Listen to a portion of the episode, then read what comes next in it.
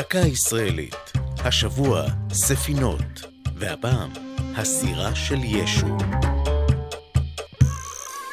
לפני כ-40 שנה יצאו שני אחים לטיול בחוף גינוסר, ומצאו קסם על ים כנרת. השניים, יובל ומשה לופן, חברי קיבוץ גינוסר השוכן לחופו המערבי של האגם, הבחינו במסמר ישן על החוף, והחליטו לחפור לעומק. אט אט ואחרי שגייסו לעזרתם ארכיאולוגים ומתנדבים, נחשפה סירה באורך שמונה מטרים, הבנויה מתריסר סוגי עץ שונים. הסירה הייתה מלאה אדמת סחף שסייעה להגן על העץ מפני ריקבון.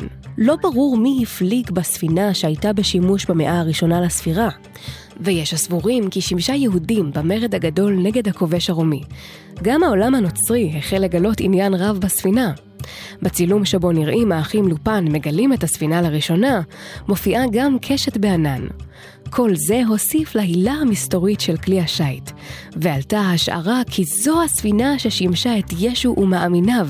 כך נולד הכינוי סירתו של ישו. הספינה עברה תהליך שימור במשך 14 שנה, והיא מוצגת בבית יגאל אלון בגינוסר. זו הייתה דקה ישראלית על ספינות והסירה של ישו. כתבה תום נשר, ייעוץ הדוקטור דני סיאון, עורך ליאור פרידמן.